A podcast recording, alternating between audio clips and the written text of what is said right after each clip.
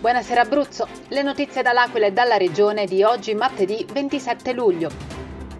Prevenzione antincendi. Attivata nell'Aquilano l'unità operativa boschiva. Le squadre di volontari in caso di necessità saranno attivate dalla sala operativa regionale. Nel pomeriggio intanto vanno a fuoco delle sterpaglie in zona Acquasanta, vigili del fuoco e Pivec sul posto. Samuele Bersani chiude la rassegna dei cantieri dell'immaginario con un evento sold out. Tra vecchi successi, il nuovo album e l'omaggio a Lucio Dalla, l'abbraccio alla città. Com'è bello qui, io ci vivrei, dice durante il concerto. Accelera la ricostruzione privata nel cratere colpito dal doppio sisma nel 2009 e nel 2016. Campotosto è il primato del comune con più contributi concessi, pari a 12 aggregati per un totale di quasi 13 milioni di euro. Alcol test con valori sopra la norma, denunciata per guida in stato di ebbrezza la donna che ha avuto un incidente stradale in via Strinella ieri sera.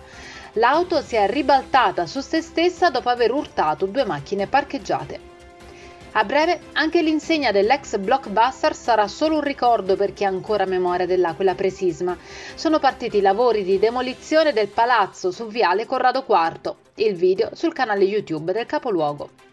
Uno sguardo al meteo, con le previsioni di Meteo Aquilano.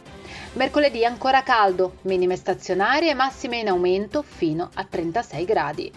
Per tutte le altre notizie e gli approfondimenti seguiteci sui nostri canali social, Facebook, Instagram e ovviamente su www.ilcapoluogo.it. Buona serata da Eleonora Falci e dalla redazione del Capoluogo.